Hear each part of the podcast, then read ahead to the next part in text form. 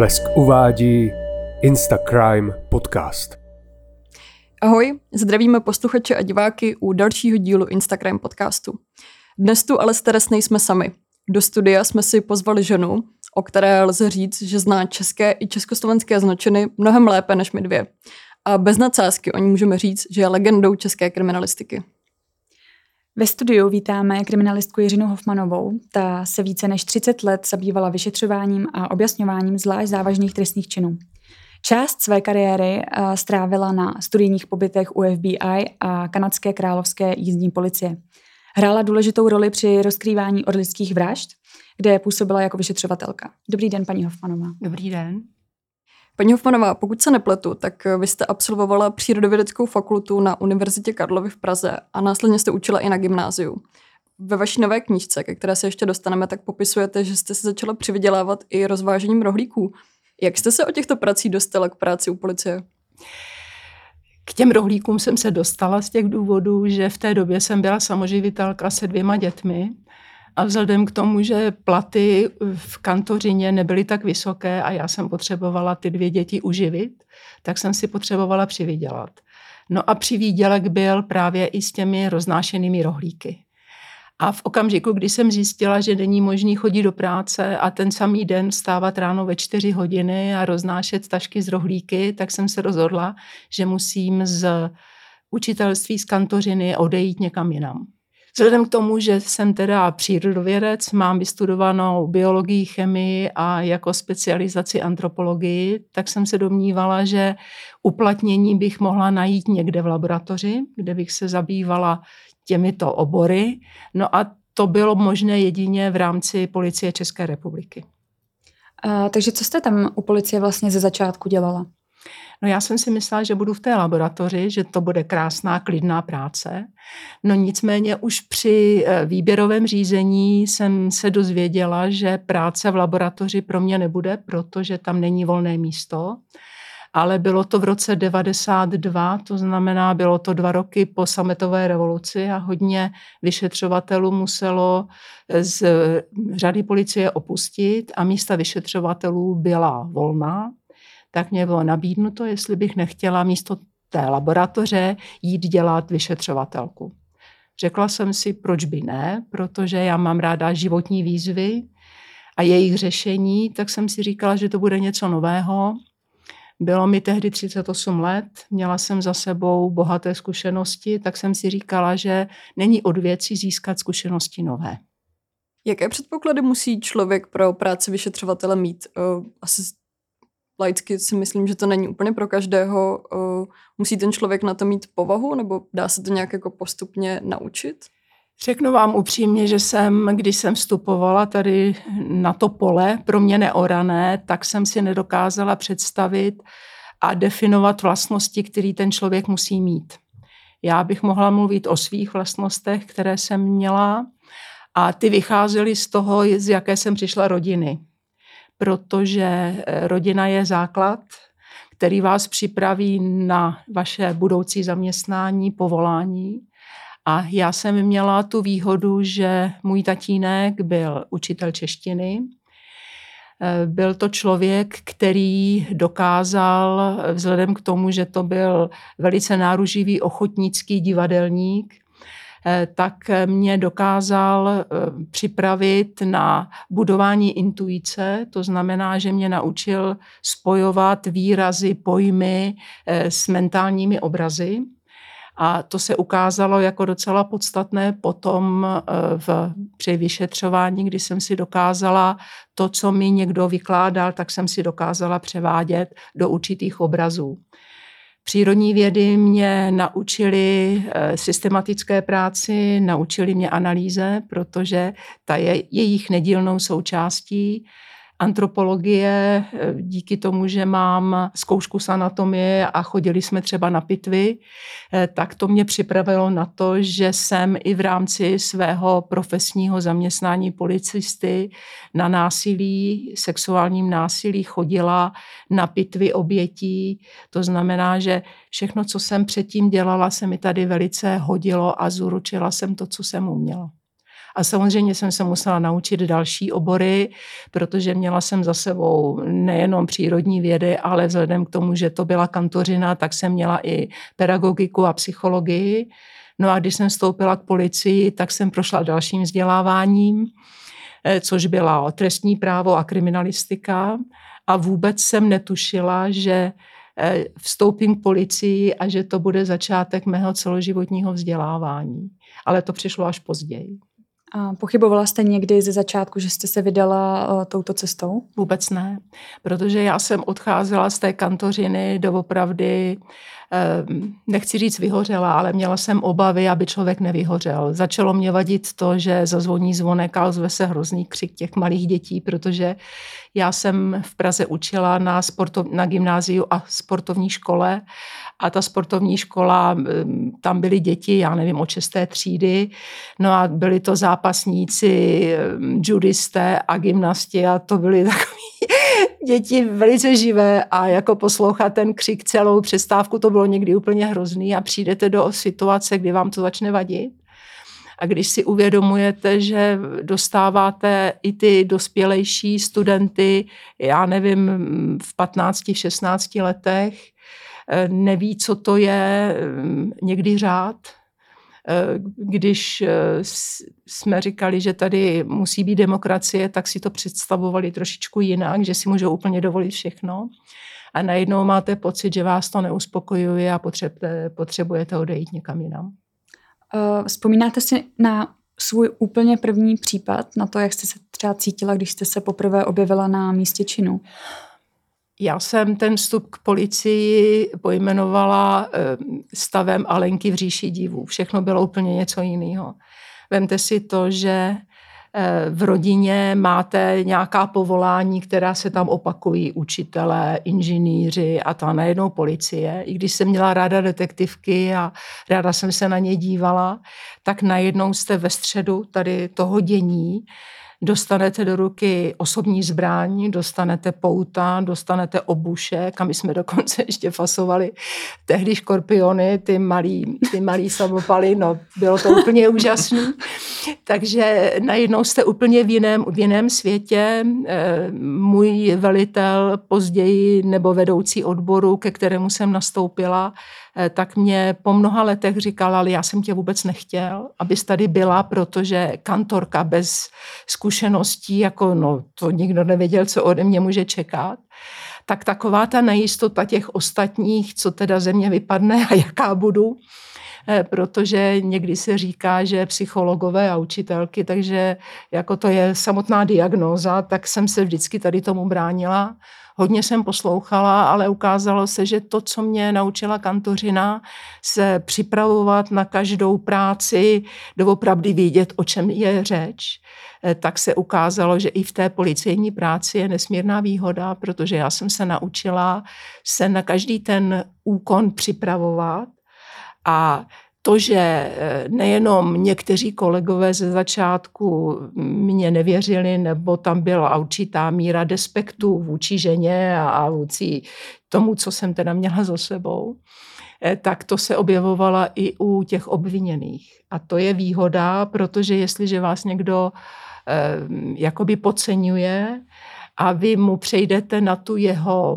vlnu, a děláte takovýho trošičku pitomce, že vůbec nevíte, o čem on mluví a on vám to začne vysvětlovat, tak najednou zjistíte informace, které v okamžiku, kdy byste vystupovala jako suverén, anebo jako muž, který jako to má všechno v malíku, tak byste se to nedozvěděla. A já jsem díky tomu eh, si vymyslela takový, jak všechno převádím do těch obrazů, eh, tak jsem si říkala, že ten výslech je vlastně eh, takový košatý strom, že ty hlavní informace máte v těch v kmeni a v těch hlavních větvích a ty malé větvičky to mohou být i dezinformace anebo informace, které nejsou důležité.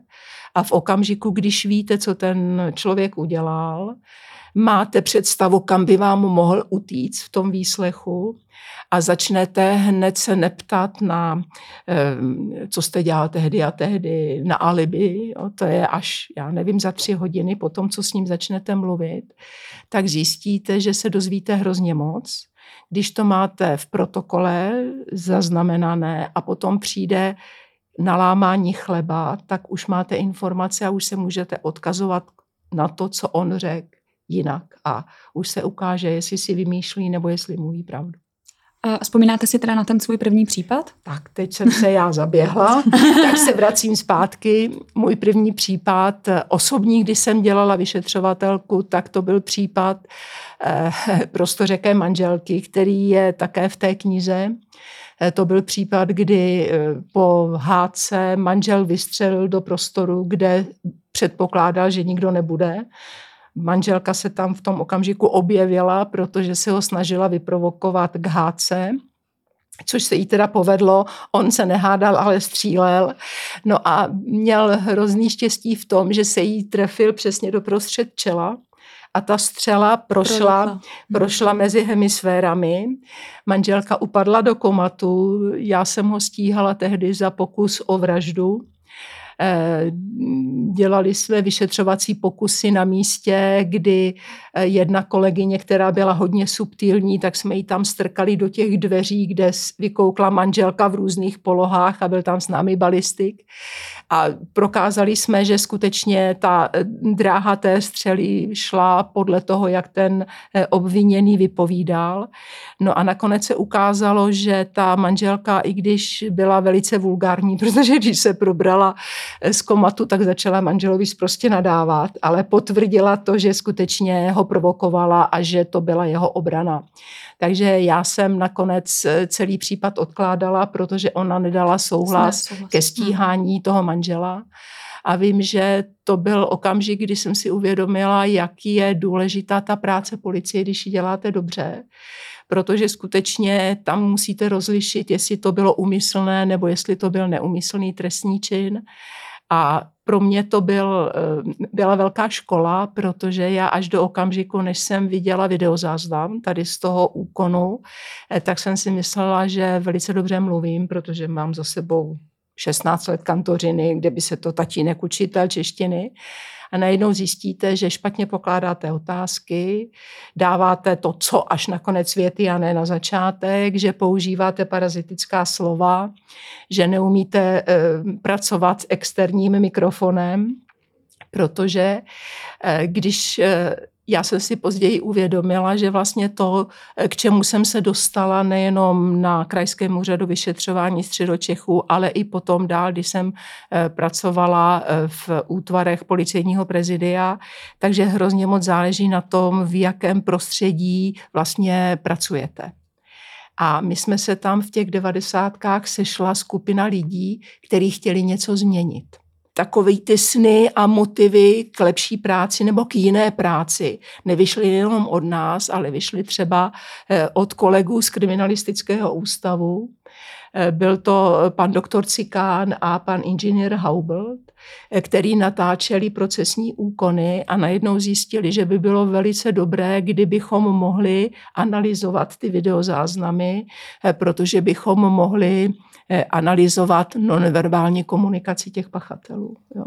Takže bylo to štěstí, že jsme se sešli, že tam byla skupina, která šla z kůži na trh, protože to bylo něco nového a ne každý na to byl připravený.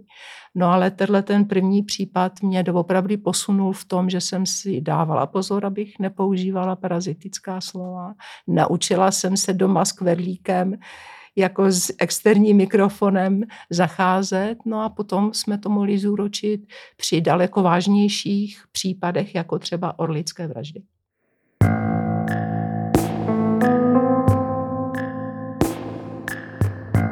Vy jste 8 let pracovala jako vyšetřovatelka obecné kriminality na úrovni Krajského úřadu vyšetřování. Ano. Tam jste se zabývala eh, nejzávažnější násilnou trestnou činností, například také kauzou orlických vražd kde jste tedy přispěla i k jejímu objasnění. Hmm, jaká to pro vás tehdy byla doba? Neměla jste strach o svůj život nebo o život vaší rodiny? Každý, kdo pozná krutost, kterou dokáže jeden člověk udělat druhýmu, musí mít strach. Máte ho vždycky, ale ten strach vás nemůže pohltit. Protože víte, co chcete, Eh, víte, jak to máte dělat a to se všechno učíte. Já jsem eh, v každém tom případu, který jsem řešila a měla možnost řešit a který jsme třeba natáčeli na videozáznamy, v každém případu bylo něco nového. To znamená, když potom napadly orlické vraždy, to bylo až v roce 1995, tak už jsem za sebou měla několik docela stěžejních případů, eh, které se týkaly videografie. A e, vlastně ten, ty orlické vraždy, to už bylo jenom, dělali jsme to, co už jsme uměli předtím. A tam se třeba udělal jeden unikátní e, procesní úkon, který se nikdy předtím a nikdy potom neopakoval. To byl okamžik, kdy jsme Eh, pana Kopáče, protože byl na vozíku, tak jsme nemohli dotáhnout na tom vozíku na místo činu, abychom s ním udělali prověrku výpovědi eh, ve sklepě, kde teda dávali eh, ty své oběti do sudu, že jo, tam byli dva lidi, kteří šli do sudu. A tak jsme to udělali tak, že tu prověrku výpovědi jsme udělali s panem Kunou v tom sklepě a potom jsme to panu Kopáčovi v kriminalistickém ústavu, eh, jsme mu to promítali a on se k tomu vyjadřoval. To znamená, že běžela ta rekonstrukce s panem nebo prověrka výpovědi eh, s panem Kunou a my jsme se k tomu bavili. Tak on se na to díval, když chtěl něco k tomu dodat, tak se zastavila ta rekonstrukce s panem Kunou a on se k tomu vyjádřil. Můžu vám říct, já jsem jezdila hodně do zahraničí v rámci eh, behaviorální analýzy, respektive eh, skupiny behaviorálních analytiků Evropy a když jsem tam ty videozáznamy ukazovala, tak ty z toho byly úplně perplex, co tady v České republice všechno nedokážeme. Mohla byste našim posluchačům a divákům více přiblížit vlastně ten, ten procesní úkon té videografie, jak to vlastně probíhá nebo co to má vlastně přinést? Ano. Videografie je analýza videozáznamu procesních úkonů. My jsme eh, to nezačali my, teda na eh, krajském úřadu středočeského kraje, ale začali to dělat kolegové z kriminalistického ústavu, eh, kteří byli zváni na záznam procesních úkonů v Praze a ve středočeském kraji přišli na to, že když přetáčejí ty kazety, protože máte originální kazetu, kterou musíte uchovat a potom připravujete jednu kazetu pro vyšetřovatele, aby se mohl podívat na ten procesní úkon a další videokazetu přikládáte ke spisu a jde to k soudu. Ano, ale ta originální kazeta musí zůstat uchována v kriminalistickém ústavu, aby nedošlo k manipulacím s tím videozáznamem. No a když to přetáčeli, tak zjistili, že když tam není zvuk, takže by bylo docela dobrý, abychom analyzovali eh, nonverbální komunikaci těch lidí. Eh, Vymysleli si, že by mohli mít nějaký projekt, grant, eh, požádali psychologi z policejní akademie a eh, z některých fakult z ministerstva vnitra, jestli by se na tom nechtěli podílet, ale neuspěli ale při jednom videozáznamu, který jsem s nimi dělala, vzhledem k tomu, že jsem asi líp mluvila než ty ostatní, když tam ta prazická slova byla, tak se mě zeptali, jestli bych s nima nechtěla na tady té záležitosti videografie nebo analýzy videozáznamu spolupracovat. Mně se to líbilo jako další výzva a vzhledem k tomu, že jsme měli nejenom výborné spolupracovníky, ale měli jsme osvícené nadřízené, eh, tak ti s tím souhlasili a my jsme požádali ministerstvo vnitra o udělení grantového projektu, grantu na analýzu videozáznamu a to byla ta videografie ve vyšetřování. Když jsme s tím začínali, eh, tak tam byla, byl jeden požadavek, abychom um, natáčeli prvotní výslechy obviněných, což je docela stěžení věc, protože každý pachatel si myslí, že ten skutek spáchal tak dobře, že nebude dopaden. A v okamžiku, kdy dopaden je, eh, tak se dostává do těžkého stresu. A právě v tom okamžiku je velice dobrý, aby vy mu sdělíte obvinění z trestného činu a dojde k prvotnímu výslechu a je dobré ten prvotní výslech natáčet, protože mnohdy eh, analýza toho prvotního výslechu vám umožní taktiku dalšího objasňování a vyšetřování. Takže my jsme začali natáčet i prvotní výslechy. Ukázalo se, že ne každý s tím natáčením souhlasil z vyšetřovatelů, protože ten videozáznam ukázal nejenom na toho pachatele, ale ukázal i na toho vyšetřovatele, hmm. jestli správně klade otázky, hmm a na to jsou velice citliví e, obhájci, že, protože nemůžete pokládat návodné otázky anebo jiné, jiného druhu, e, takže ne každý do toho šel. A my jsme skutečně našli skupinu lidí, která se nebála jít s tou kůží na trh. No a začali jsme natáčet videozáznamy prvotních výslechů. No a rozšířili jsme e, takové podklady pro soud o to, že jsme vždycky na konci vyšetřování zpracujete návrh na podání obžaloby, kde schrnete všechno, co se eh, udělalo, kde teda vidíte důkazy nebo kde jsou důkazy proti tomu pachateli. A my jsme k tomu přidávali videozáznamy a dokonce jsme si dovolili udělat i to, že jsme některé závěry vyšetřovatele podpořili Eh, videozáznamy. Čili něco jsem tvrdila a to tvrzení jsem dokládala videozáznamy. Bylo to úplně poprvé, udělali jsme to asi u čtyř případů a můžu říct, že to soudy jako tehdy velice dobře přijali. Jenom, pardon, eh, to se pohybujeme v, dev- v druhé polovině 90. let, ano, ano. se? Jo tak 95 až 99. A mě teď tak napadá, bylo potřeba souhlasu toho pachatele s tím? Ne, ne s tím protože vy máte možnost, zadok, nemáte přesně dáno podle trestního řádu, jakým způsobem dokumentujete eh, tu jeho výpověď. Může to být písemná forma, ale vždycky z toho musí být protokol. A jestliže jsme třeba udělali videozáznam složitého procesního úkonu, tak ten musí mít určitý náležitosti, co se tam dělalo, kdo to tam byl, podle jakých eh, právních norem jsme tam postupovali, ale musí ten obviněný vidět ten videozáznam, který je součástí toho protokolu. Mm-hmm. Jo? Takže nemusí dávat souhlas, ale na začátku toho videozáznamu, nebo když ten procesní úkon natáčíte na videozáznam, tak se ho zeptáte na souhlas. Vy ho upozorníte na to, že to bude natáčeno a on bude souhlasit nebo nebude souhlasit, že se toho zúčastní. Mm-hmm. Když nebude chtít, tak řekne ne, já se nezúčastním a je vymalováno a můžete zaklapnout kameru a odejít, protože neuděláte vůbec nic. My si tady teďka pustíme takovou krátkou názornou ukázku, aby naši uh, diváci, případně posluchači, kteří to tady uslyší jenom jako audio, věděli, v čem to spočívalo. Bude proveden výslech eh, svědka poškozeného. Výslech povede policejní rada eh, Úřadu služby kriminální policie a vyšetřování policejního prezidia podplukovník doktor Jiřina Hofmanová. Z toho kufru na něj koukala. Viděla. A mluvila si na něj to, no? Nadávala jsem. Ty jsi mu nadávala, co jsi mu říkal? Dobře mu tak, co jsi mu povídal? Že krade lidi a že to jednou odskáče. Výslech je přerušen v 11 hodin 15.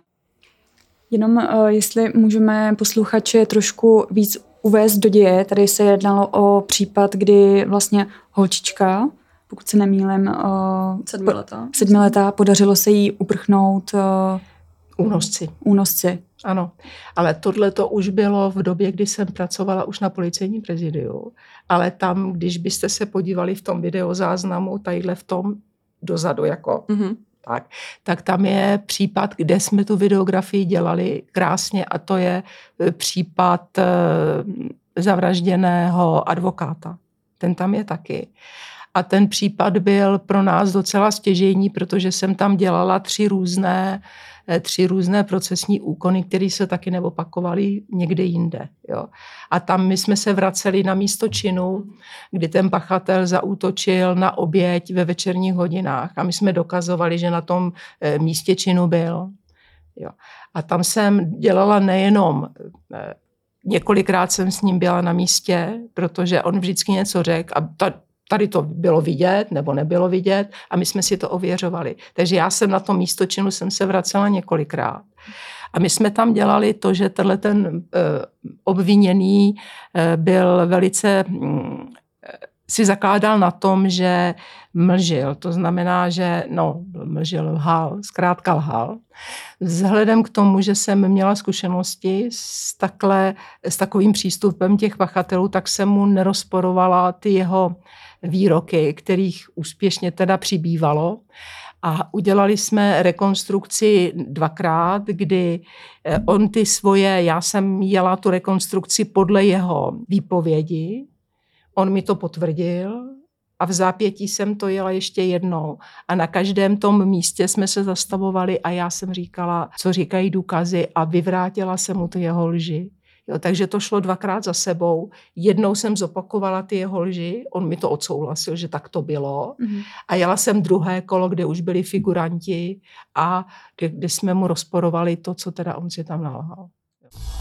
Strastiplnou cestou jsme se dostali na konec pozemku. Svítilo světlo na baráku? To si nepamatuju.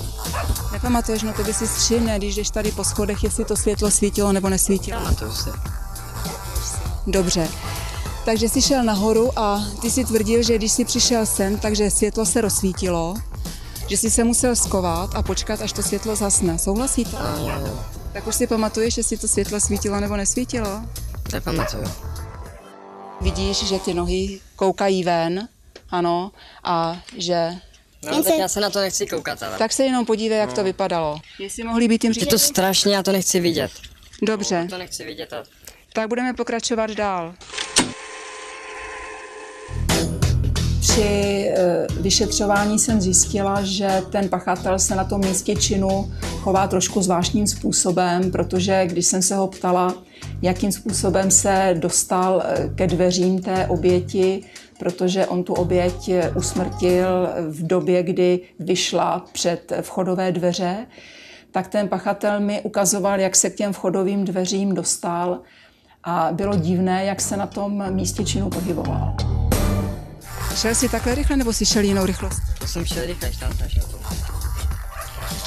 Tak a teď se výbojka rozsvítila tady v tom místě. Tak jak vysvětlíš, že posledně si mi říkal, že jsi šel po trávě a teďka jsme se dostali na chodník? No takhle na betonu. Prováděli jsme to ve stejné době, kdy byl ten trestný čin spáchan, to znamená za v noci. A tam se ukázalo, že ten pachatel se pohybuje velice přesně tak, aby ho nezaznamenala eh, světelná čidla. A my jsme s tím dokazovali, že ten pachatel na tom místě činu už byl několikrát předtím. On se sám usvědčil? Tím se vlastně i, to byl jeden z důkazů, který jsme potom použili v rámci podání obžaloby.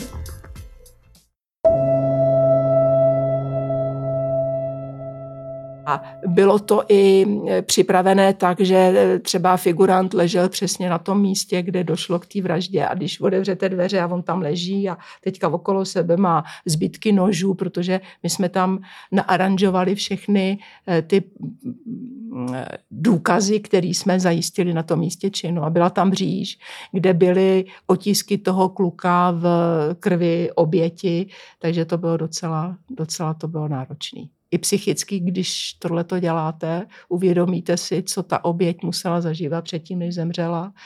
Takže to bylo, bylo to zajímavé. Já se jenom, promiň, eh, ještě jenom krátce vrátím k tomu prvnímu videu. Eh, Jak se vlastně pracuje? Byste mluvila o tom, že v té videografii jste tedy mluvili s těmi pachateli. Ano. Ale jak se pracuje s těmi oběťmi, kor, když to jsou jako děti? To ta práce přece musí být uh, odlišná No, oproti když dospělému. eh, to bylo s touhletou holčičkou, tak já jsem tam s ní byla sama, byla tam kamera a přenášel se ten záznam do vedlejší místnosti, kde byl soudce, kde byli rodiče a ona si i vybrala rodiče, který bude s ní. Jo. A ještě předtím, než jsem šla eh, na ten úkon, tak jsem mluvila s psychiatrem, eh, s panem doktorem Weisem, známý psychiatr. Eh, Mluvila jsem s psycholožkou, která na ní dělala znalecký posudek, abych se, abych se nedopustila nějaké chyby, protože to je dítě a vy tam nemůžete udělat chybu. Ale co bylo hrozně moc zajímavé, doporučila mě ta psycholožka, že mám s tou holčičkou projít celý ten skutek od začátku až do konce aby ona o tom vyprávěla, protože ona to měla v sobě, aby to vyprávěla v prostředí, eh, který ji neohrozí. Proto jsem s ní seděla na zemi, držela jsem ji v náručí a snažila jsem se s ní mluvit jako máma, máma s dítětem. A bylo to eh, úžasný v tom, že já na navázání kontaktu s tou holčičkou jsem měla hrozně málo času, protože jsme se setkali asi půl hodiny před tím úkonem, ale ona byla báječná, ale potom zjistíte, že najednou se začne vytahovat a já jsem mu utekla a já jsem ty provazy roztrhala a vy se nedovíte to, co potřebujete vědět. E, to, že třeba e, ta holčička byla fotografovaná dvakrát a bylo zajímavé, že třeba modřiny, ona utíkala bosa, protože on jí sebral boty, takže ty modřiny se ukázaly asi čtyři dny po tom, co se udělali ty první fotky, co jí našli. Tak to máte další poučení, že je potřeba to, tu oběť fotografovat víckrát nebo s nějakým časovým odstupem, abyste zjistila další informace. A teď mě zajímá, jak to s ním dopadlo. Nenašli jsme ho? Mm, jo. Dobře. Toho pachatele. My jsme ani nenašli to místo, kam on jí odvez. Jo. Proto jsme nadfotili, tam jsme seděli nad mapou toho prostoru, kam jí mohl odvést. On se na to velice dobře připravoval, protože měl připravený jídlo pro tu holčičku, měl tam připravenou i deku, ale potom v lese ji přivázal ke stromu a hodil na ní nějaký igelit. Tu deku jí tam nedal. A teďka asi nevěděl, co s, tou, co s tím dítětem má udělat. A mně šlo o to, dokázat, jestli ji přivázal tak ledabile proto, aby mu utekla, protože už nevěděl, co dál, protože odjel, nechali tam být. Tak ona tam chvilku pobyla, potom se jí podařilo se z těch provazů dostat, utekla. Mm-hmm. Ale my nevíme proč. Ty boty si vzal asi jako trofej, sebrali nějakou sponku z vlasů. Aby Což oni dělají velmi to, často. Ano, ano, to jsou trofeje, které oni si berou u těch. To znamená, že to byl pachatel, který si netrouf na dospělou ženu, trouf si na dítě, nedospělý ženy byl pěkně namíchnutý, protože ty holčice nadával, strkalí, asi měl doma ženu, která mu to nedovolila, anebo třeba měl někoho, kdo, na koho si netrouf. Během své praxe jste odjela do USA na stáž u FBI na jednotce behaviorální analýzy.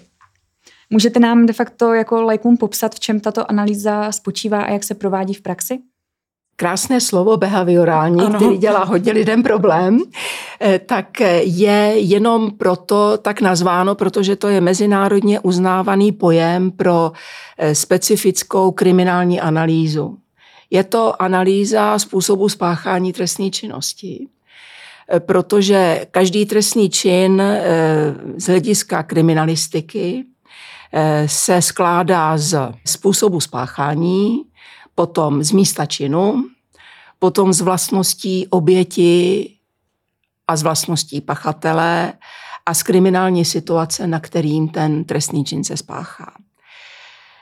V zahraničí se začala kriminální analýza odvíjet od procesů, který zahájili agenti FBI když eh, se jim začala eh, kazit statistika objasňování vražd. Totiž eh, vraždy jako takové až do určitého období byly na tom se statistikou objasněnosti velice dobře. 90 vražd bylo objasněno, protože pachatel se vždycky našel v blízkosti té oběti. Důvodem vražd byla závist, Eh, majetek, nenávist, zloba a podobně. Potom se ale stalo, že eh, došlo k průmyslové revoluci a lidi z venkova začali přecházet do měst a najednou se stalo, že se začaly množit eh, vraždy, které nebylo možné spojit, že ten pachatel útočil na oběti, které nebyly v jeho blízkosti a začali se projevovat sérioví pachatelé, kteří zakládali tu svoji eh, trestnou činnost na fantazii. A to byly sériové sexuálně motivované vraždy. Aby bylo možné jakoby dopadnout ty pachatele, protože každá taková sériová vražda anebo sériové sexuálně motivované trestné činy eh, jsou velice citlivé, týká se to velké části společnosti, tak byl velký tlak na policii, aby tyto případy řešila.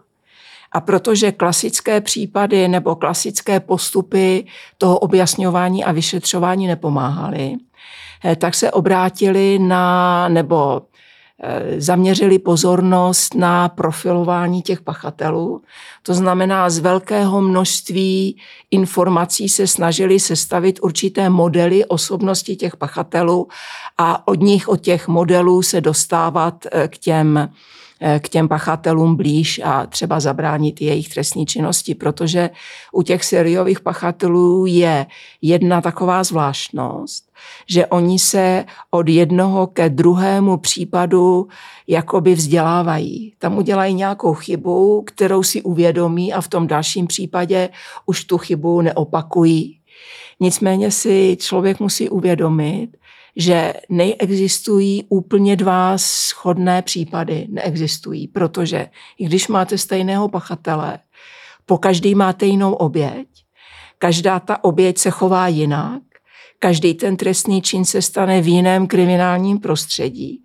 To znamená, vy musíte vyhledávat v té trestné činnosti znaky, které se opakují. To znamená, musíte ten skutek rozdělit na nějaké menší eh, části a to je právě ta kriminální analýza která vám řekne, jakým způsobem rozdělíte ten skutek a protože je potřeba, aby ty analytici to dělali stejným způsobem, tak se vyvinula krásná, eh, má to zkrátku CIA, Criminal Investigation Analysis, čili kriminální vyšetřovací analýza.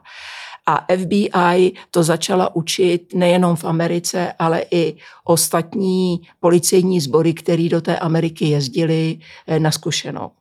Takže Němci, Holanděni, Angličani do té Ameriky přijeli zhruba 20 roku před námi, protože eh, profilování pachatelů založené právě na, to, na té analýze chování začaly rozvíjet od 70. let minulého století. No a v České republice jsme na to přistoupili až ve 21. století, to znamená od roku 2000. Jestli se nepletu, tak eh, vy jste mimo stáže u FBI byla i u kanadské královské jízdní policie v Otavě. Co vám tyto zkušenosti dali? Aplikovala jste něco z toho, co jste tedy načerpala za oceánem později i v Česku? Ano. A do té Kanady jsem měla z jednoho velice důležitého důvodu a velice vážného důvodu, protože když se začalo dařit profilujícím policistům v Americe, tak zjistili, že nutně potřebují nějaký analytický systém, nějaký nástroj, protože jeden člověk si nemůže všechno pamatovat.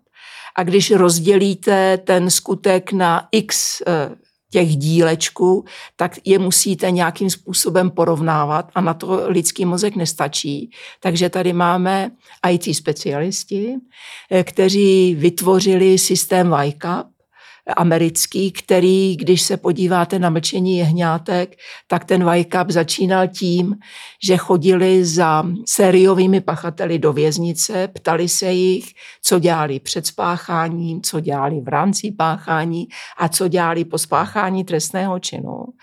Tady z toho udělali určitou sadu otázek a odpovědí, které dali do analytického systému. Ten analytický systém běží v Americe do současné doby. Když se podíváte na americké detektivky i nové, tak vždycky říkají, a musíme se podívat do Vajkapu, jestli tam toho pachatele nemáme. No nicméně na tu zkušenou tam jezdili i Kanaděni a měli jednu hroznou výhodu v tom, že uměli anglicky velice dobře, takže tam neměli jazykovou bariéru. Ale ti zjistili, že to, co mají američani nebo co mají oni ve Vajkapu, tak by bylo potřeba trošičku předělat, protože oni zjistili, že eh, kanačtí pachatelé dojíždějí i do Evropy a že by bylo potřeba, aby stejným způsobem se vyhodnocovaly sexuálně motivované a sériové skutky i v Evropě. Tak oni eh, vytvořili nový analytický systém VICLAS, Violent Crime Linkage Analysis System, který nabídli k bezplatnému používání evropským státům, ty, které byly od železné opony na západ. Tak eh, my jsme se o tom eh, to systému dozvěděli na mm, jedné konferenci zahraniční v roce 1998 a Eh, osvícení služební funkcionáři rozhodli, že česká policie se k tomuto systému připojí a byli jsme první a jediná postkomunistická země, která tento systém začala využívat. A vzhledem k tomu, že to byl kanadský systém, my jsme museli, když jsme ten systém chtěli používat, tak jsme museli přistoupit i na podmínky jeho využívání. To znamená, že jsme museli říct, jakým způsobem bude u nás používán.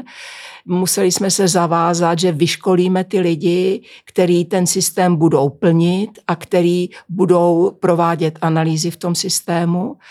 No a to předpokládalo, že pojedeme na školení do Kanady, na, do kanadské královské jízdní policie. No a tam jsem teda odjela. Tam jsem absolvovala eh, kurz eh, behaviorální analýzy a vajklasu, abych mohla být garantem plnění tohoto systému u nás v České republice. Takže když jsme na začátku říkali, že jste průkopnice, ano. tak, tak, to teď, tak teď to dostává úplně jako jiný, uh, jiný rozměry. Eh, protože moje jméno je spojováno s analýzou chování a s vajklasem, ale není to jenom moje práce, ale já jsem byla na vrcholu Eh, na vrcholu té, té pyramidy, protože pode mnou byli lidi, kteří to skutečně dělali. My jsme ten systém zavedli v každém kraji. V každém kraji bylo, byli vyškolení lidi, eh, kteří ten systém plnili a my jsme dokonce dělali to, co, po čem toužili kriminalisti před náma v 70. letech minulého století a nejenom v 70. letech minulého století. To znamená, že my jsme ten systém Y-Class plnili čistými relevantními informacemi, protože my jsme prováděli jakoby zpětnou vazbu a kontrolovali jsme, jestli ty informace, které do toho systému vkládáme, jestli jsou skutečně takové, které odpovídají spisu. Jo. To znamená, že to nebylo to, že to bylo jako Saska Sportka, že někdo vyškrtával, co ho napadlo, ale skutečně to muselo být na základě analýzy toho skutku a teprve potom se to dávalo do systému. Protože ten systém je úplně stejný ve všech okolních státech. To znamená, když se třeba v Německu stal nějaký e, závažný skutek, třeba sexuální útok na dítě, tak oni udělali analýzu systému Class a já jsem ten jejich skutek dostala e, v podstatě ve formě otázek a odpovědí, e, který je číselný. 30, 135 a 4b a tak dále. A já jsem na základě toho se mohla podívat, jestli podobný skutek se nestal u nás v České republice. Pardon, a pracuje se tady uh, s tímto systémem i nadále? U nás v České republice? Eh, bohužel nepracuje, protože tady se nám stala jedna taková nemilá věc, že jsme 11 let budovali behaviorální analýzu, kterou eh, jsem dokonce i popsala jako novou kriminalistickou metodu. Plnili jsme systém Y-Class až do určitého okamžiku, kdy bylo rozhodnuto, že systém Česká policie nepotřebuje, protože máme velice dobrou objasněnost eh, vražd a sexuálně motivované trestné činnosti že u nás vlastně e, tyto skutky nejsou páchány sériově, že jsme na malém území, kde se nic takového neděje, takže to nepotřebujeme a že bychom tím jenom e, jako e, zatěžovali naše policisty nějakou nadbytečnou prací. Já si to osobně nemyslím, protože jsem přesvědčená, že zabývat se dopodrobná sexuálně motivovanou trestnou činností je nesmírně závažné a důležité. Já vám to vysvětlím jenom na takovém případě. Sexuálně motivovaná trestná činnost v sobě zahrnuje tři linky chování pachatele. Je to linka násilná, to znamená, vyhodnocujete, jaké prvky násilí ten pachatel v rámci sexuálního eh, chování uplatnil. Potom je to linka sexuální, kdy vyhodnocujete, jaké skutky sexuálně to, jestli použil orální násilí, nebo vaginální násilí, nebo anální násilí. A teďka používáte, anebo hodnotíte, v jakém pořadí eh, toto napadení uskutečnil. A na základě toho, a dokonce ještě je tam třetí linka, a to je linka verbální. Takže vy vyhodnocujete, jaká slova ten pachatel při páchání skutku použil. A na základě toho vy můžete vyhodnotit, jestli se jedná o gentlemana, to znamená, to je někdo, ten gentleman v uvozovkách, protože to je pachatel, eh, kterého může ta oběť lidově ukecat. To znamená, když s ním naváže kontakt, tak ho může od toho skutku odradit. Potom tam máte dalšího, což je takzvaný macho, který si myslí, jak je úžasný v té sexuální aktivitě a že každá žena, která je proti němu, takže jenom touží, aby on teda splnil její sny. A můžu vám říct, že jenom to, že si doopravdy hodně těch eh, pachatelů, který spadají tady do té kategorie, myslí, že každá žena nemá jinou fantazii, než že teda touží potom, aby on jí ukázal, jaký je tedy v této aktivitě eh, zdatný pán. Potom je tam nenávistník, to je člověk, který nenávidí ženy jako takové. A potom je tam poslední kategorie, to je kategorie sexuálního sadisty, kterýmu, když eh, ho začnete prosit, tak mu to udělá jenom dobře, eh, protože ten se od vás emocionálně oddělí a jestli budete plakat, prosit, eh, žadonit, tak mu to dělá jenom dobře, nebo to nebude poslouchat. Mě jako napadá, uh, chtěla jsem se zeptat, jaké procento tady těch v úzovkách druhů uh, těch, těch pachatelů, jaké je nejvyšší? Já vám to nedokážu říct, protože tady na to bychom museli dělat souběžně empirický výzkum.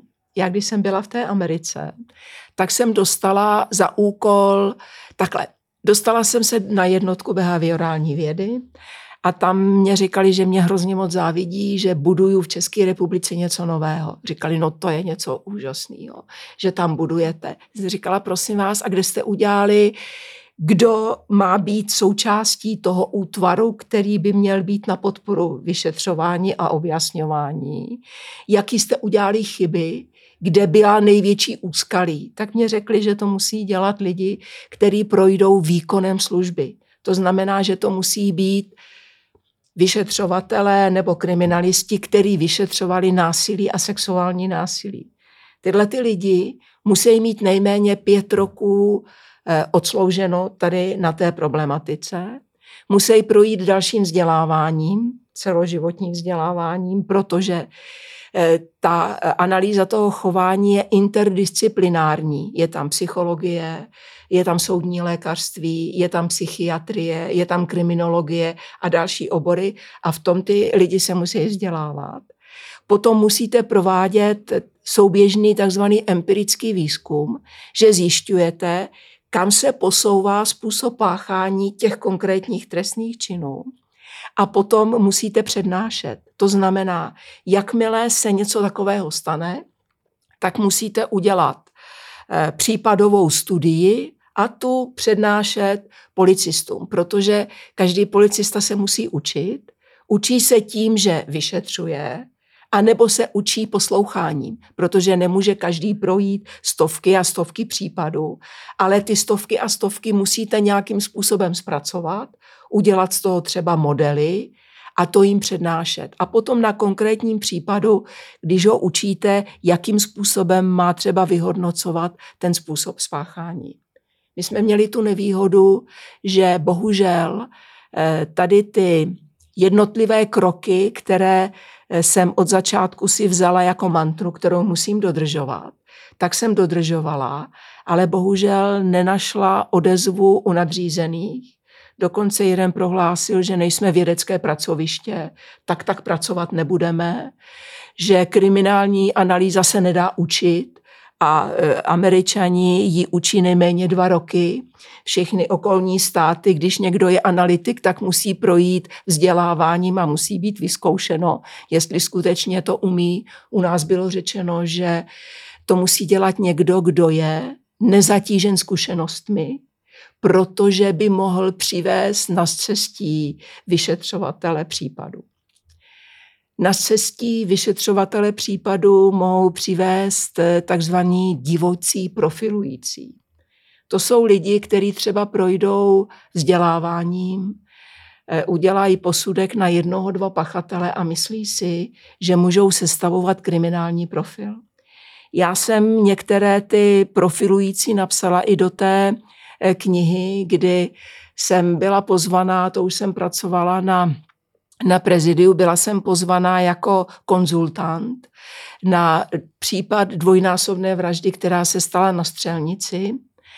A e, jenom bych chtěla upozornit, že e, rozdíl je v tom, že e, když jsem pracovala na krajském úřadu vyšetřování středočeského kraje, tak jsem byla vyšetřovatelkou.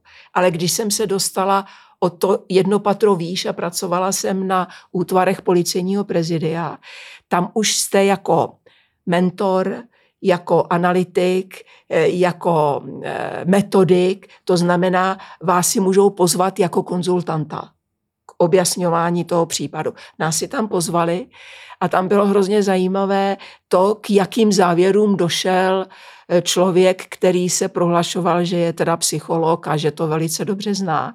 A udělal z toho takovou červenou knihovnu, která mhm. doopravdy stojí za přečtení. Protože potom, když se dozvíte vlastně k čemu na tom místě činu došlo, tak je to úplně o něčem jiném. Protože my si musíme, nebo ráda bych, aby eh, si vaši posluchači udělali jasno v jedné věci. My na trestnou činnost, na konkrétní skutek se můžeme dívat z pohledu trestního práva, kdy ten pachatel musí splnit eh, eh, určité podmínky, aby jeho trestná či aby jeho jednání a chování bylo trestné. Musí splňovat, hm, musí být příčetný, musí splňovat věkovou hranici a to jednání musí být eh, popsáno v trestním zákonníku kriminalistika se na to dívá ze širšího pohledu a my máme eh, zkoumáme nejenom trestné, ale i trestu hodné chování a jednání. To znamená pro nás, pro kriminalisty jako takové, je pachatelem i dítě, je pachatelem i nesvéprávný člověk a my eh, sledujeme i ty, to, ta jednání, která nenaplňují skutkovou podstatu konkrétního trestného činu. A na to jsem právě narazila u slečny eh, Michaely, eh, kde se jedná o stalking, který ještě nebyl v trestním zákoníku, ale policie už mohla pracovat s tím trestu hodným jednáním toho pachatele, který předtím, než zaútočil, tak už se choval tak, že bychom mohli předpovídat, že k tomu trestnému činu dojde.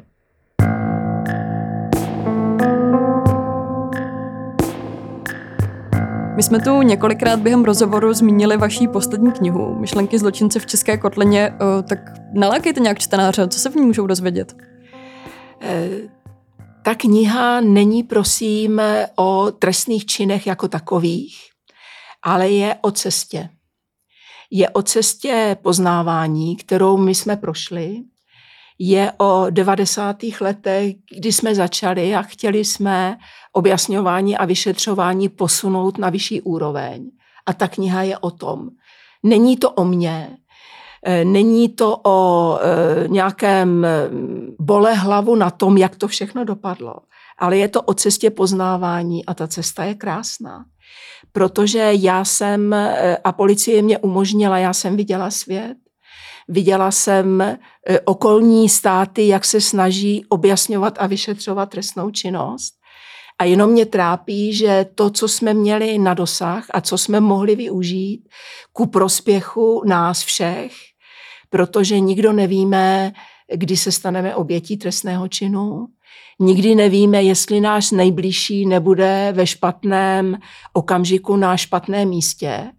A potom se budete ptát, jestli teda jsme udělali všechno pro to, aby ten pachatel, který to udělal, abychom ho dopadli, nebo abychom zabránili mu něco takového spáchat. A jestli jsme proto udělali dost. A já jsem tou knihou chtěla eh, otevřít otázku, jestli skutečně jsme udělali dost pro to, aby třeba sexuálně motivované trestné činy eh, nebyly bolavým místem, o kterém hovoříme. Není to tak dlouho, kdy se tato otázka znova otevřela. A můžu vám říct, že kdyby ta kniha nebyla už v tiskárně, a vyšla o tři měsíce později, než bylo řečeno, že eh, některé ženy si sexuální útoky eh, často vymýšlejí, eh, tak bych mohla říct, že ta kniha je právě o tom, že tomu tak není. Protože my jsme začínali pracovat s sexuálně motivovanou trestnou činností. My jsme ty nejzávažnější trestné činy tohoto charakteru vkládali do systému Class. Eh, my jsme učili naše policisty pracovat se sexuálně motivovanou trestnou činností. A kdyby ten systém Class eh, jako byl v běhu, eh, tak by určitě nebyl problém zjistit, kolik žen si vymyslelo ten skutek, protože jedna z prvních otázek je, jestli ten skutek, který se do něho vkládá, do toho systému, jestli je vymyšlený, anebo jestli je skutečně to skutek, který třeba spáchala osoba, který ještě nebylo 18 nebo 15 let, anebo jestli to nespáchala osoba, která je třeba e, psychicky nemocná. Všechny tyto skutky se do toho systému vkládaly. To znamená, že by tam byly informace i o pedofilech a že by se nemohlo stát, že někdo zneužije a znásilní děti, několik dětí a potom může být jako jejich vychovatel anebo vedoucí nějakého kroužku. Všechno tohle to jsme měli, my jsme správně vykročili, teď jde o to, jestli jsme neudělali chybu, když jsme z této cesty ukročili stranou. No z toho, jak nám to popisujete v průběhu rozhovoru, tak to tak teda vyznívá. Jsme někde 20-30 let pozadu. Hmm, minimálně. Minimálně, no. A že je teda škoda, když už ten eh, jako tak. projekt byl tak jako rozvinutý, vy jste na strávili jako x let. Ano, tak. Tak to pak skutečně. A hlavně to fungovalo, že jo? Ano. Fungovalo to. A hrozně a... by to pomohlo, že jo? Ano. Vy v té vaší nejnovější knize také mluvíte o tom, že vám na začátku někdo řekl, že se ženy na vyšetřovatele nehodí. Tak eh, neměla jste z začátku třeba strach, že tomu člověku tuhle teorii potvrdíte, nebo nepochybovala jste nějak o sobě, když jste vlastně byla jako, nechci říct jediná, ale asi bylo tehdy málo žen v mužském kolektivu u policie? Ano, teď už je to jiné, ale nejsem přesvědčená, že záleží na pohlaví. Záleží na jiných věcech. Záleží na tom, jaké máte znalosti, jaké máte dovednosti, jaké máte motivy, jaké máte osobní vlastnosti. To znamená, co vás žene dopředu. Můžete být muž nebo můžete být žena. Dřív se třeba mluvilo o tom, že eh, oběti sexuálního násilí musí vyslýchat jenom ženy, ale to vůbec není pravda mnohdy eh, zkušenýmu staršímu policistovi, který je empatický, toho žena řekne daleko víc, než někdo, kdo přijde a hraje si teda na primadonu. Takže skutečně nezáleží na pohlaví, ale musím vám říct, že ten můj velitel, pan Karel Malý, který už teda není mezi námi, tak po letech přiznal, že mě vůbec nechtěl, ale že je rád, že mě má. A další ředitel uh, úřadu Eh, krajského úřadu eh, středočeského kraje, pan doktor Doucha, když se loučil, tak mě pohladil po duši, protože prohlásil, že byl přesvědčen, že ženy do vyšetřování nepatří. A já jsem ho přesvědčila, že to tak není. Když si vemete, že my do toho dáváme nejenom rozum, ale dáváme do toho taky cit a ten cit tam musí být Protože když ten cit nemáte, tak nemůžete ani mluvit s pachatelem, protože někdo se k té trestné činnosti dostane tak, že do toho spadne, aniž by původně chtěl. Samozřejmě nemluvím o tom, který si připravují tu trestnou činnost, ale mluvíte s obětmi, mluvíte s pozůstalými a to je parketa, která teda má určité ženské prvky. A samozřejmě jste musela mít hroznou výhodu i co se týká jednání teda s dětmi. Ano, samozřejmě.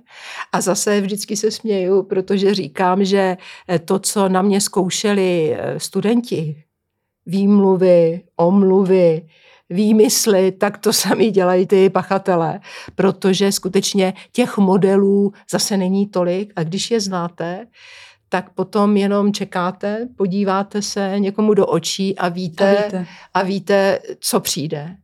A e, i třeba to, že přednášíte a máte znalosti a najednou vám vzniknou spojení, které jste vůbec třeba e, jakoby si neuvědomovali, ale ty znalosti musíte mít.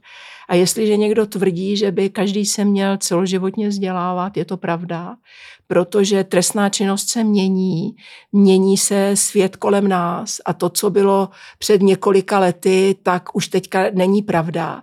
A my skutečně bychom potřebovali vědět, jak se mění ten způsob spáchání trestné činnosti.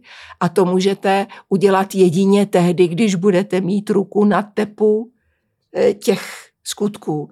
Když budete někde na vysoké škole a budete eh, čerpat z otevřených zdrojů, tak to nezjistíte. A teďka je otázka, kdo má zkvalitňovat objasňování a vyšetřování, protože musíte to postavit na nějaké teoretické základy, abyste na to mohla stavět dál. Kdo to má dělat? Vše se rozbilo, co dřív bylo, tak teď už není. Tak kde to stavět? To jsou otázky, to jsou otazníky, které okolo nás visí se nepletu, tak vy jste uh, práci u policie dělala více než 30 let. U policie jsem byla 25 let, ale tou problematikou se zabývám více jak 30 let. Když se za tou prací ohlídnete, udělala byste něco, něco jinak? Nebo vyčítáte si třeba něco zpětně? Ne, jenom lituju uh, příležitostí, který policie nevyužila. Jinak v policii je strašně moc šikovných lidí, kteří jsou lační po vzdělání, po poznávání, protože nemůžete mít radost z toho, že někdo dostane tak vysoký trest, ale máte radost z toho, když se objevují nové věci, které fungují a které umožní, aby ten pachatel skutečně dostal trest, který si zaslouží. A mě by zajímalo, uh, jestli v sobě máte pořád vzpomínky na nějaký případ, který uh, s vámi rezonuje jako do dneška. Eh, jsou to případy obecně, ty, kdy zjistíte, že policie něco mohla udělat, ale vzhledem k tomu, že nevěděla, jak to dělat, tak to neudělala a stálo to někoho život. A to byl třeba případ slečny Michaely. A to je okamžik, který vás žene dopředu. Můžete říct, já už se na to vykašlu, nechám to být, ale tohle to vám nedá spát. Eh, protože v okamžiku, kdy si uvědomíte, že někdo eh, žádá o pomoc, obrací se na různé organizace, na různé lidi a nikdo mu nepomůže a on je v tom sám. A nakonec ten pachatel se dostane tam, kam chce a toho člověka usmrtí, tak to je něco, co vám nedá spát. Určitě to muselo být eh, pro vás hrozně náročné. Můžete hm, popsat, jak jste si lidově řečeno třeba čistila hlavu, abyste si trochu odpočinula od té práce, nebo šlo to vůbec nějak?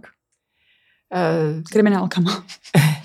tak, můžu vám říct, že je to, mělo to určité, určitý vývoj. Na začátku jsem potřebovala vyvíjet aktivitu, tak to bylo docela legrační, bylo jsem doma stěhovala nábytek. Přemysťovala jsem, že už jsem neměla sílu jít někam běhat, eh, skákat, tak jsem musela dělat nějakou fyzickou práci, protože jsem se na jinou práci nedokázala soustředit. Měla jsem okna a to mě šlo velice dobře. Eh, kolegové si ze mě dělali legraci, protože já mám nízký krevní tlak, takže vždycky, když byl nějaký problém, tak ten tlak se mi srovnal, tak říkali, že vlastně ta práce byla pro mě jako lázně, že mě vždycky ten krevní eh, tlak srovnali. Eh, potom jsem dělala takovou práci, na který jsem, nebo činnost, na kterou jsem nemohla moc jakoby o ní přemýšlet, což byly třeba mm, seriály. Ráda jsem se dívala na, na Klevra, to byl velice inspirativní a mně se to strašně líbilo, protože jsem uznávala taktický způsob, jakým Brenda přicházela k informacím, což mě bylo teda velice blízké. Eh, nebo jsem dělala takové věci, na které jsem nemohla třeba ruční práce, abych nemusela myslet. Eh, ovšem problém byl ten, že jsem nemohla spát. Eh, protože když si lehnete a začnete uvažovat o tom, co se děje a máte tu, máte tu empatii a dokážete se vžít do e, oběti, obzvlášť do obětí. Já ani jsem se nevžívala do pachatelů, ale do těch obětí, e, tak to máte teda doopravdy černé myšlenky. A potom se vám stane, že eh, okamžik, který je úplně banální, vy z toho máte úplnou, úplnou hrůzu a velký stres. Mně se to stalo, jestli můžu dát jeden příklad z, z osobního života.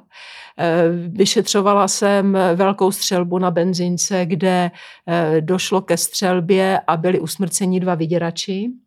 A ten vydíraný, který si na setkání s vyděrači vzal sebou ochránce, střelce, eh, který na tom místě ty dva vyděrače zabil, tak já s tím člověkem, který si toho ochránce najal, jsem strávila celou noc, kdy on mě vypovídal nebo kdy se se mnou bavil eh, o tom, jak má strach eh, vlastně vůbec vystrčit hlavu, protože neví, kolik policistů je na výplatní páce těch vyděračů a že nechce s nikým mluvit.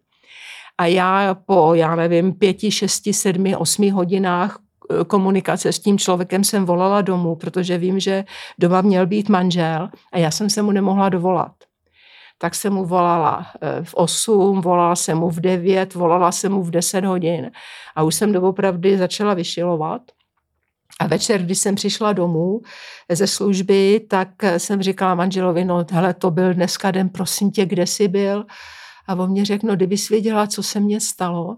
Já jsem vynášel odpadky a bylo to v prosinci a byl teda v trenkách a v tričku a v pantoflích a zabouchli se mu dveře do bytu a on se do toho bytu nemohl dostat a asi 6 hodin líčil, nebo já nevím, jestli 6 hodin, ale několik hodin líčil, jak se dostane zvenčí do druhého patra do bytu, kdy náhodou si nechal dveře otevřené na balkon. Ale můžu vám říct, ten stres, který jsem zažila, než jsem se dozvěděla pravdu, tak to nikomu nepřeju. Uh, ještě se zeptám, uh, máte vzpomínky na nějakého konkrétního pachatele, který uh, podle vás něčím vybočoval, ať už jako v negativním slova smyslu, eh, který se vám nějak jako vril pod kůži? Uh, jeden, který jsem, mě se vrili pod kůži dva. Uh, první byl pan Kopáč. Uh, a to z těch důvodů, že uh, mě úplně šokoval tím, jakým způsobem mluvil o tom, jak se scházeli a domluvali na tom, jak spáchají vraždu. Jo? Že eh, mluvil takovým způsobem, jako když se hoši sejdou na pivu a co budeme dělat, eh, budeme se dívat na rugby, ano, anebo budeme zavraždit někoho, kdo má peníze. A tím druhým je ten poslední v té knížce. To byl člověk, který, eh, se kterým jsem se nikdy nesetkala, protože to byl první sériový vrah pan Kutílek, který spáchal se svým komplicem první sériové vraždy. Nicméně pan eh, Kutílek přesně potvrdil a popsal to, co já jsem si myslela a on mi to potvrdil. Eh, jakým způsobem pachatelé se připravují na kontakt eh, s policií, že věznice je vlastně taková vysoká škola zločinu, kdy pachatelé ještě nejsou odsouzení a už plánují další trestnou činnost jakým způsobem se připravují na setkání s psychiatry a psychologi a jak je nebezpečný, když dostanou do ruky třeba eh, psychiatrii a oni na základě eh, odborné publikace se připraví na to, co mají vypovídat před psychiatrem. A to jsou věci, které vám nedají spát. A já, když jsem připravovala tuhle knihu a dostala jsem do ruky odčinění pana Kutílka, kdy on se rozhodl, že bude vypovídat o tom, co zažíval on a oběti v tom okamžiku, kdy věděli, že už teda se blíží jejich poslední vteřina. A vy nevíte, jestli je to skutečnost, anebo jestli je to jenom fantazie eh, sexuálního anebo jiného eh, sadisty anebo psychopatického vraha, tak si potom říkáte, že skutečně stojí za to, abychom se těmito lidmi zabývali a abychom připravili policii na to, aby s nimi zacházela nebo eh, se s nimi vůbec dokázala vypořádat. Já se vás na závěr zeptám po tom všem, co jste u policie za ty roky zažila, tak nestratila jste víru v dobré lidi? Naopak. Já jsem poznala hrozně moc šikovných a hodných lidí a právě proto, že jich tady je hodně, tak ty si zaslouží, abychom skutečně ten boj toho zla a dobra dotáhli do konce. Věřím v to a možná taky proto i ta kniha by měla být takovým zamyšlením. Co bychom měli udělat, jestli bychom se neměli vrátit tam, kde už jsme byli, protože já, když jsem se připravovala na dizertační práci, abych mohla popsat novou kriminalistickou metodu, a dozvěděla jsem se, že nikoho nezajímají americký keci, ale že se potřebujeme dostat do české kriminalistiky. A já jsem se tam dostala do roku 32, tak už v roce 32 pan Čelanský uvedl, že rozdělení toho způsobu spáchání na jednotlivé části je strašně důležité a že jenom hlupák, já to teďka parafrázuju, to nechápe. Takže v roce 32 to někdo řekl a v roce 2011 to někdo spochybnil, takže to je takové trošku zvláštní. Musím říct, že pro nás to byl nejpřínosnější rozhovor, co jsme tady kdy měli. Že, Peťo? Je to tak? A... Mám hlavu jak pátrací balon. Totál, totál, hrozný. Uh, hrozný v pozitivním slova smyslu. Uh, tak my vám moc krát děkujeme za to, že jste přišla, že jste nám takhle hezky povídala. Já bych si vás nejradši vzala domů tedy. Sranda. a, a my vám moc krát děkujeme. děkujeme. Nemáte vůbec zač.